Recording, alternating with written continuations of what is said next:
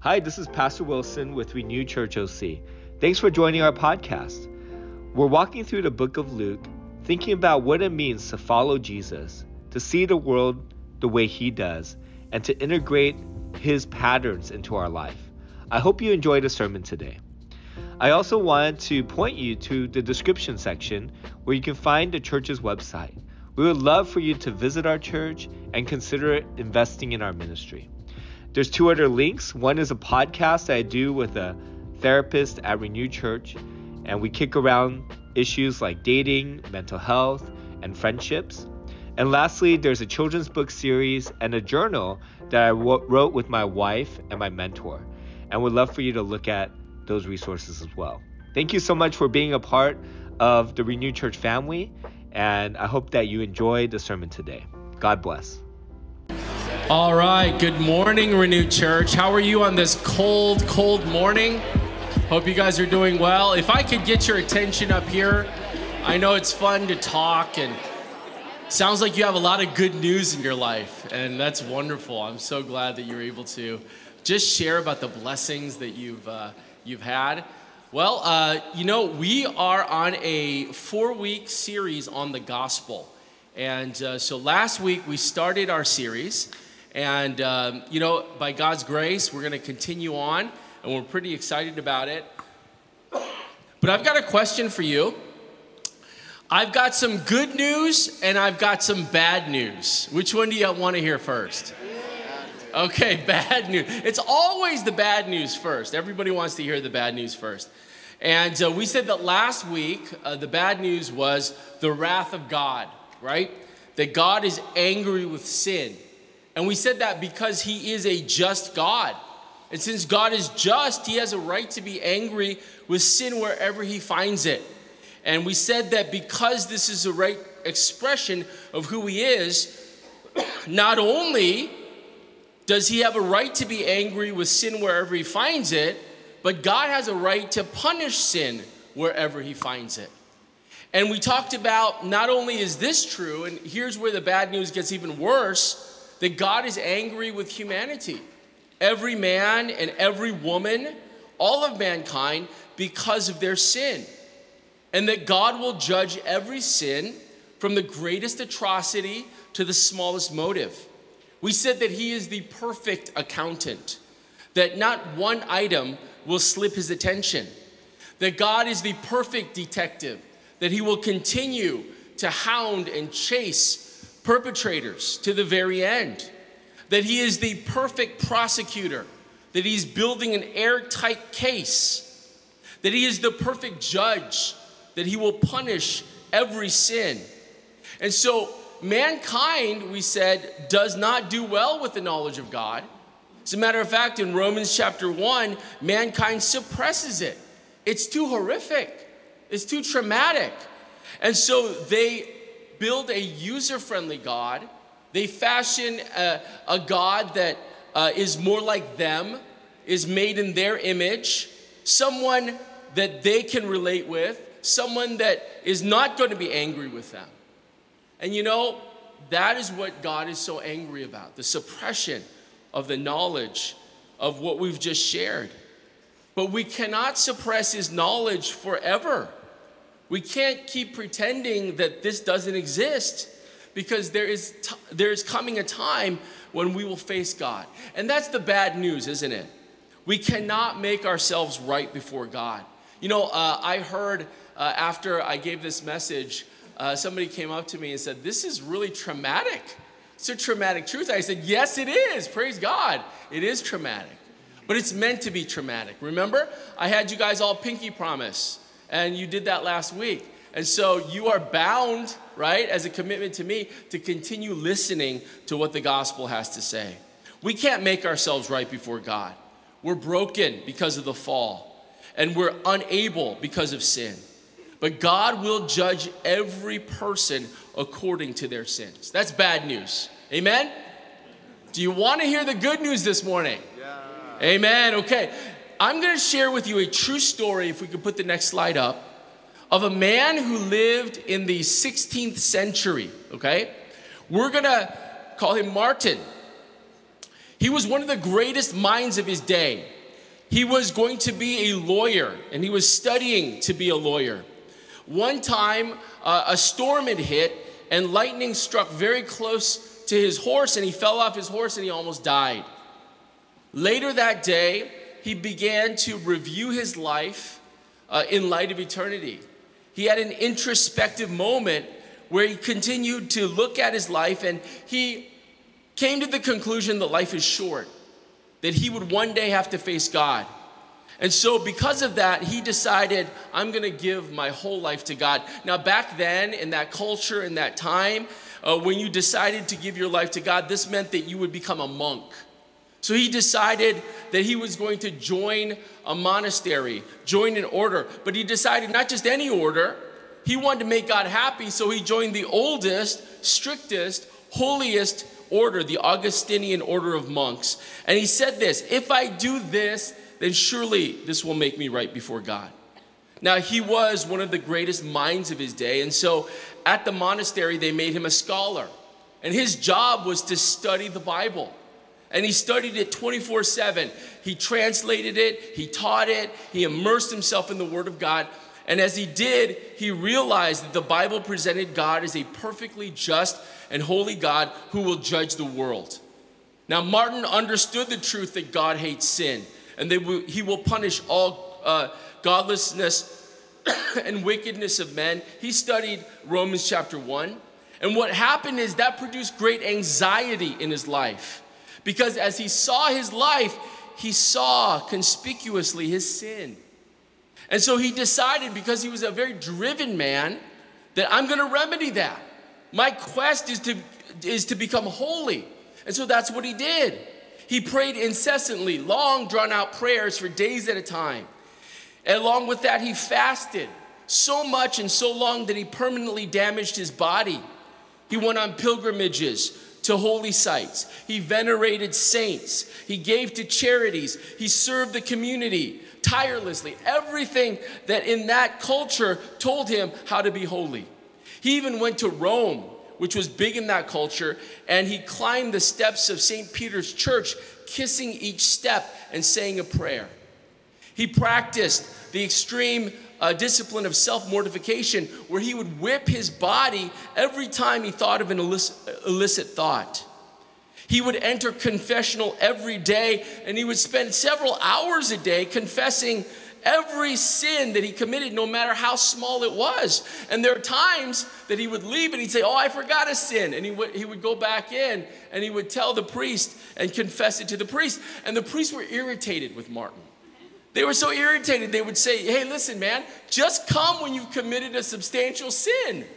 To which Martin would say, Isn't every sin in the sight of God substantial? You see, the more he tried to make himself right with God, the more he kept seeing his own sin. And he was so vexed that he went to the head of his order and he said, Listen, I don't know what to do. I've been living the best I can and still I feel like a sinner. And the man said, God, don't you love God? That's what the head of his order said. And you know what he said? He said, Love God. I hate God because all I see is an angry judge. I stand before him and I'm going to stand before a perfectly holy, perfectly just judge one day. How can I stand before that kind of awesome God on that day? My question is who will save me from God? And it was at this time that here Martin came to really study the book of Romans. Do you want to hear good news this morning? Can you say amen? Amen. amen. In Romans chapter 5, can we put it up? It says this in verse 8 But God demonstrates his own love for us in this, and that while we were still sinners, Christ died for us. Since we have now been justified by his blood, how much more shall we be saved from God's wrath through him? For if, when we were God's enemies, we were reconciled to him through the death of his son, how much more, having been reconciled, will be, shall we be saved through his life. And it was at that study that real peace flooded Martin Luther's soul. All the fears, all the anxieties, all the terrors melted away. It was in his striving to be righteous before God that Luther found no peace. But it was in God's gift of righteousness that Martin Luther would finally know peace. Let me say that again. It was in his striving to be righteous that he found no peace. But it was in God's gift of righteousness that he would finally know peace. Isn't that wonderful? And Martin Luther surmises or summarizes this part of his life and the struggle he went through and the salvation he found in these immortal words Gott hielt mich über die Halle, bis ich seine Gnade lernte. God held me, very good, those of you that know German, God held me over the very pit of hell until I learned his grace. You see, the good news that flooded Martin Luther's soul is that God hates sin, but he loves the sinner. And that while we were unrighteous, God in his grace sent his gracious gift, Jesus Christ, to be our Savior. You see, God loves sinners, and that while we were his enemies, Jesus Christ died for us. Can I get an amen? This is amazing. I don't know how many times you've heard this, but it doesn't matter if you've heard it thousands of times. This is the gospel. God engineered his plan of salvation for us. He planned it, he prepared it, he initiated it, he executed it, all because of his love. The cross is God's gracious gift to us. Can we put up the next slide? You know, Luther said again, Gott Gnade zu finden ist den Kreuz zu finden. To find God's grace is to find the cross. Have you ever thought about this? It's ironic that this terrible instrument used by Romans to torture their victims to death was used by God to save the world. The vehicle of hate was transformed as a vehicle of love. You see, I delight in the crucifixion of Jesus because it is a demonstration of God's love. Romans 5 8, but God demonstrates his own love for us in this, and that while we were still sinners, Christ died for us. So here's the question How is the crucifixion a demonstration of God's love for us? How is the crucifixion a demonstration of God's love? Well, in the next verse, Romans 5 9, it says, Since we have now been justified by his blood, how much more shall we be saved from God's wrath through him. So the question is how are we saved from God's wrath through Jesus? The answer is in that we are justified through Jesus' blood. You see, justified means to declare righteous. That God declares us righteous not because of us, because we've already looked and we've seen that we are sinful, that we're sinners, that we don't have the ability to be righteous. God declares us righteous not because of who we are, but God declares us righteous because of Jesus' righteous sacrifice for us. You might say, well, Pastor Dave, how does that work? Well, I'm glad you asked, okay? Uh, here I have uh, two stuffed animals, and as God is my witness, uh, I want them to be goats. I have goats, actually, stuffed animals, but I don't know where my daughter put them, and I cannot find them. I, I searched the whole week and I couldn't find them. So what I did was I picked two of her favorite dogs, okay? All right? Yes, uh, this one, uh, for the sake of this illustration, is going to be named Pro. Can you say that, Pro? Okay, good. And this one will be named X. Can you say X? Okay, Pro and X, okay? So, what I want you to do is this will help us, this illustration will help us see how this works. Uh, pretend they're goats, okay? That's what you're gonna do, all right, this morning. So at the crucifixion of Jesus, uh, can we put the next? Oh, that's good. You put it up. God's holiness was satisfied. We use the term propitiation, and that's what it stands for. Pro stands for propitiation. Say propitiation with me. Okay, there's a method to my madness, okay? And this is why I'm doing this. Propitiation. Now, we're gonna see a fascinating picture of propitiation, and it's found in the Old Testament, okay? In Leviticus chapter 16, God did something that he never did with any nation before. He decided to dwell with a particular nation. So God dwelt with Israel during what we call their wilderness wanderings. Remember when they were saved out of Egypt and they were going to the promised land and they had to travel in tents in the wilderness, right? Well, here God said, I want to travel with you. And so they built these tents, they would take them down, they would go to different places. These were basically mobile homes. So imagine the Israelites were living in a massive mobile home park as they would go from place to place. And God told Israel, make a mobile home for me as well.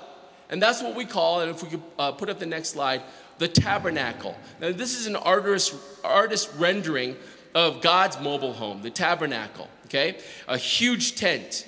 But as a reminder that God is holy and man is sinful, and God wanting to dwell with them, but God also being holy, uh, he can't live with sinfulness of man. The tabernacle required an army of priests continually making sacrifices. And if you look at that picture, you'll see those priests continually making sacrifices so that God could live with them. But there's one day every year, it was the holiest sacrifice would be made. And it was made on a day called Yom Kippur. Okay? Now, those of you that have Jewish friends, you've heard that term before.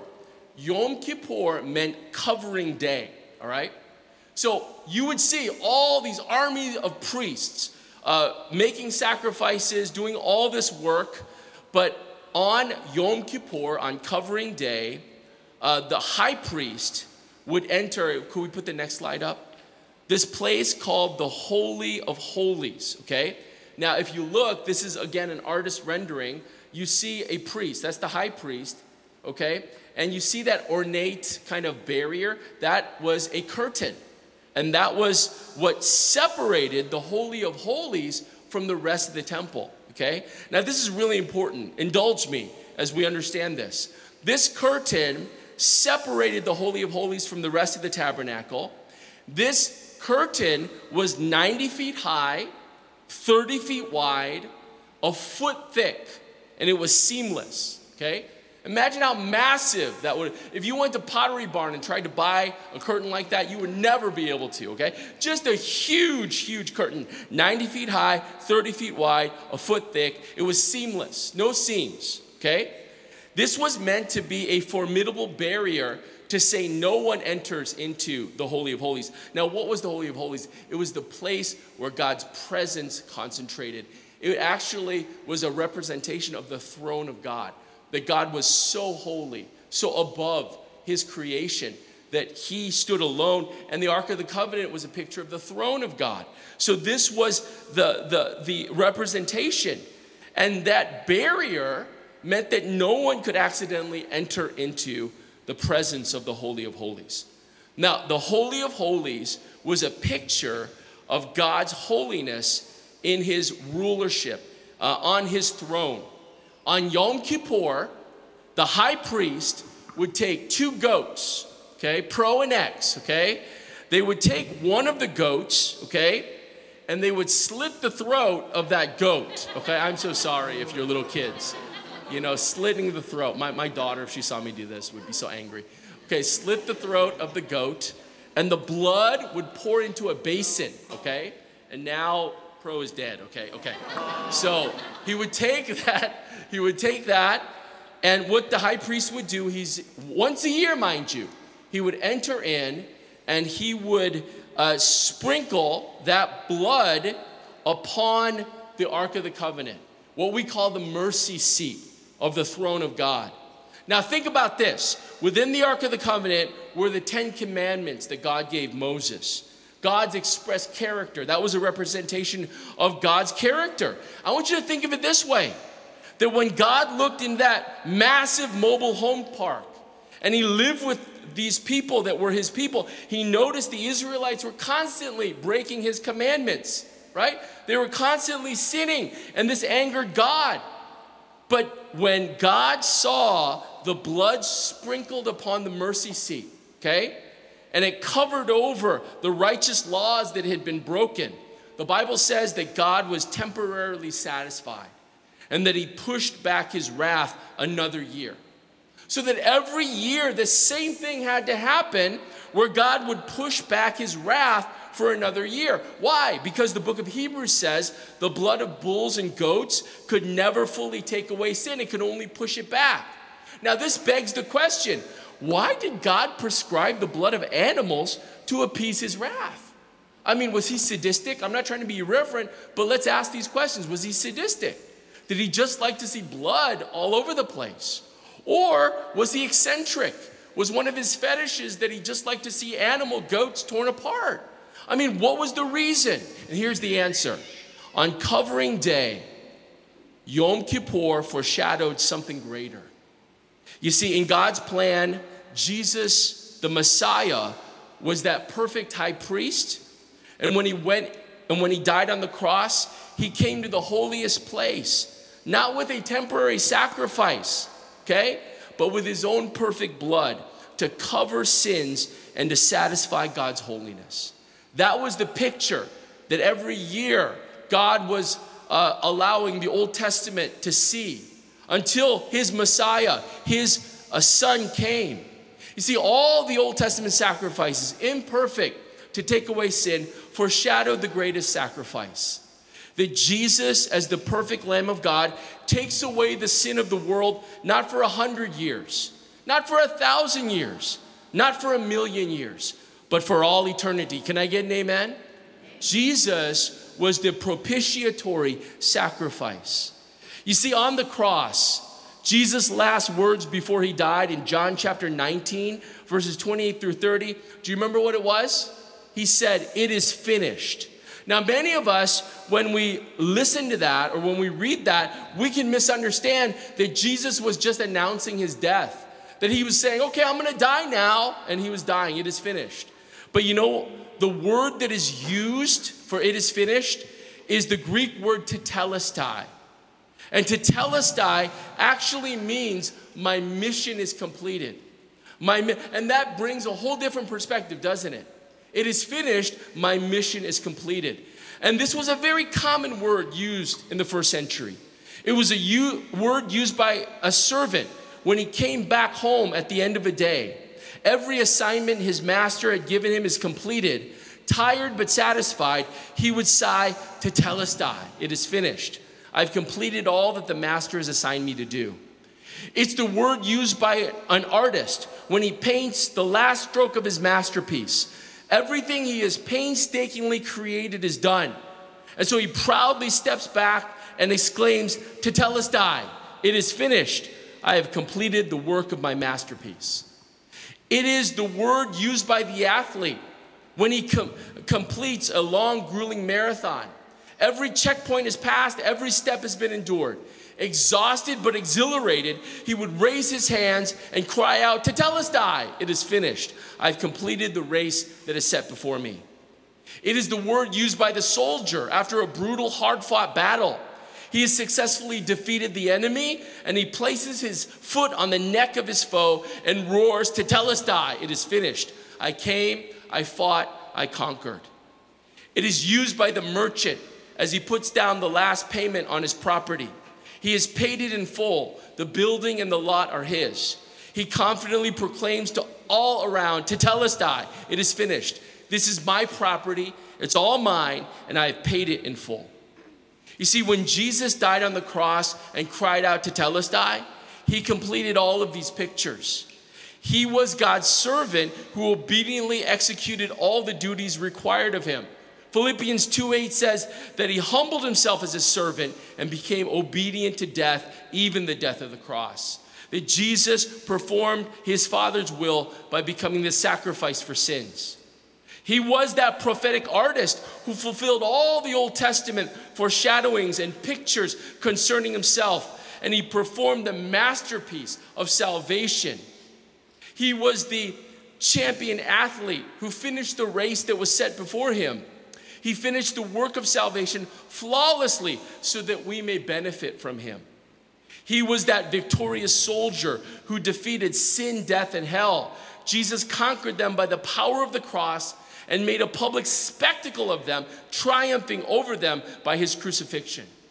He was that redeemer merchant who went into the slave market of sin and put down the full payment of his blood and bought us up from slavery. And because of the cross, we are princesses and princes of the Most High. Amen? This is all a picture of Jesus. Now, here's the question I have Was God the Father forever satisfied by the sacrifice of his son? Now, that's an important question. If God pushed back his wrath and was temporarily satisfied by the blood of goats and bulls and lambs, was he forever satisfied by his son? And I want you to see something really beautiful. It's one of my favorite theological uh, things, pictures to see. I want us to leave Mount Calvary and at the same time visit Mount Moriah. Could you put that up, please? The next slide Jesus is dying on Mount Calvary. He's just said, My mission is completed. On a different mountain, we have that tabernacle, right? That, that mobile home is now a permanent home. And every dimension of the tabernacle is up to date in the temple as well. This is the temple on Mount Moriah. So let me share this with you. In Matthew 27, I'll, begin, I'll read in verse 50 and 51. You'll never be the same after you hear this. When Jesus cried again in a loud voice, this is right before he died, and we know in John's gospel uh, and in gospel accounts, we know that what he said was tetelestai, my mission is completed. When Jesus cried tetelestai in a loud voice and gave up his spirit, verse 51, at that moment, the curtain of the temple was torn in two from top to bottom. I want you to understand what the gospel writers are trying to say. When Jesus proclaimed, My mission is completed on Calvary, that 90 feet high, 30 feet wide, foot thick, seamless curtain was torn into from top to bottom. The gospel writers want you to be absolutely clear that it was God who ripped that curtain. It wasn't an army of people from the bottom to the top. Ah, I'm trying to rip this curtain. No, it was from 90 feet up that God would rip that curtain apart. And what was he doing? He was showing, now I am satisfied in the sacrifice of my son. Can I get an amen? There is no separation because of the son. Sin is forever forgiven because of the son. God is forever satisfied in the sacrifice of his son. There is now no wrath, there is only reconciliation.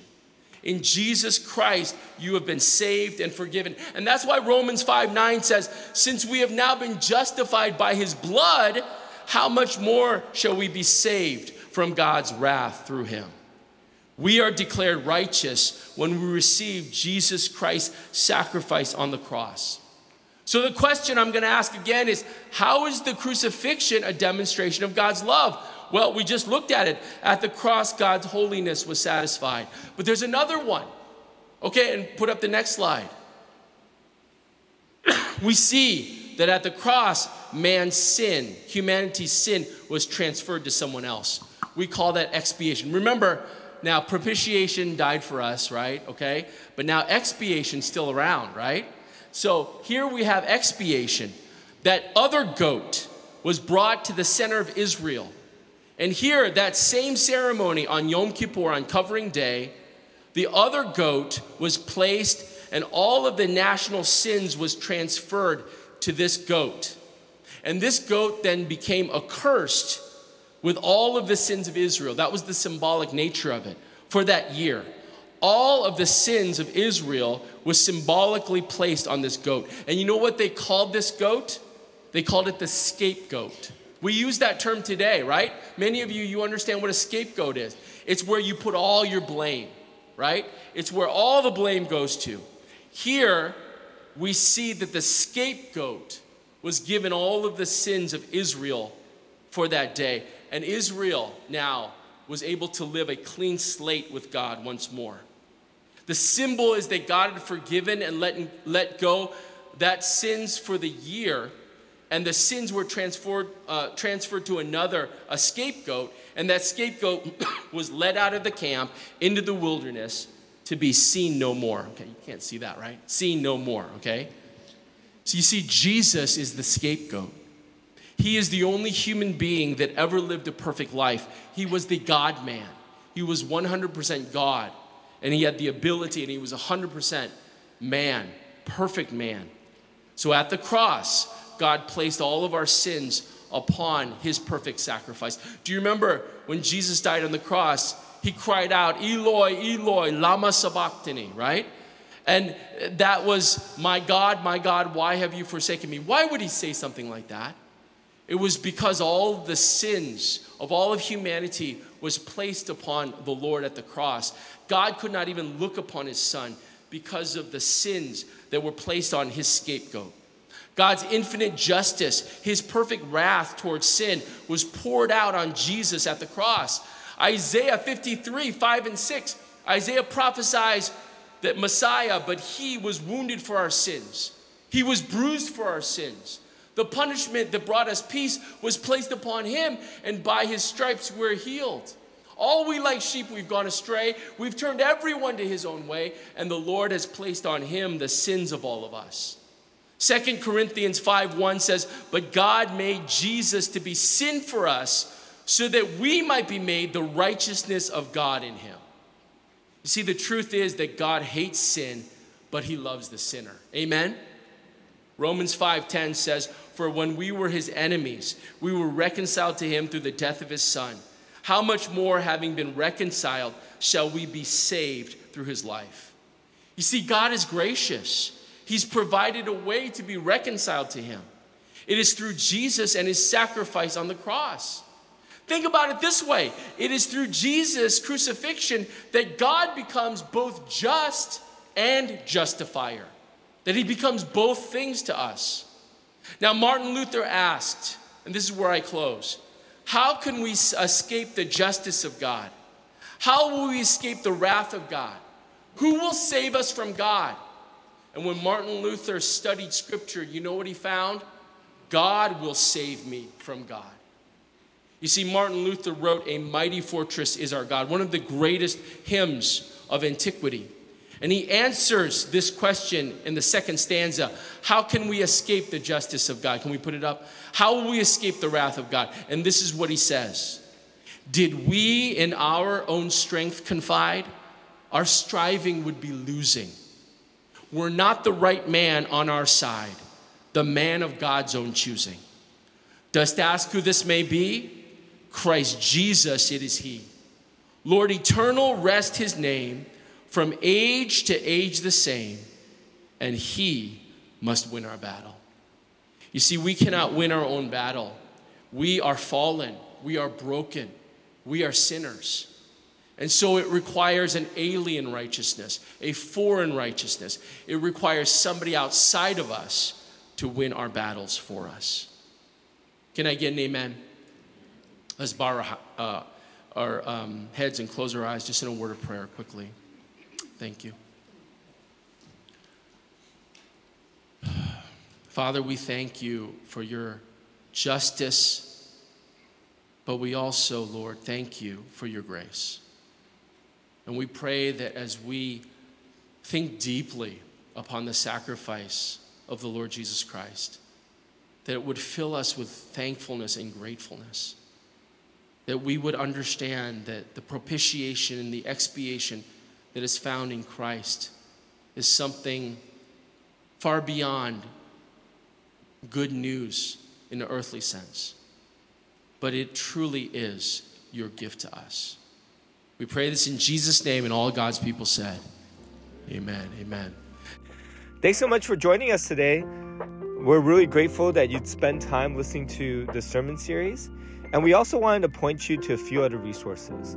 My wife and I wrote a children's book collection helping kids bridge their faith with God's calling in their life as a businessman, as a doctor or nurse, and as a creative.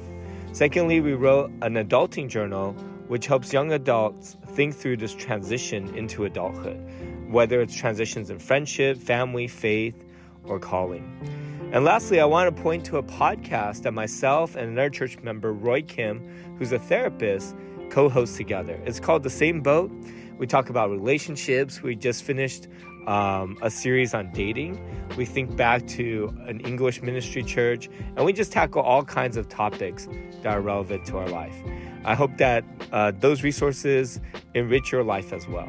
And lastly, if you're looking to partner with us, on our website, we have a give section. You could give to our general fund and continue to serve our church through um, through partnering with us financially. But if you scroll down, we have quite a few local missionaries that have called Renew home. If you read their bio, there's also a section to give to each one of our local missionaries. We hope that all of them would be fully funded going into this year. God bless you. Thanks so much for being with us, and uh, hope to hear, hope to uh, have you join us again.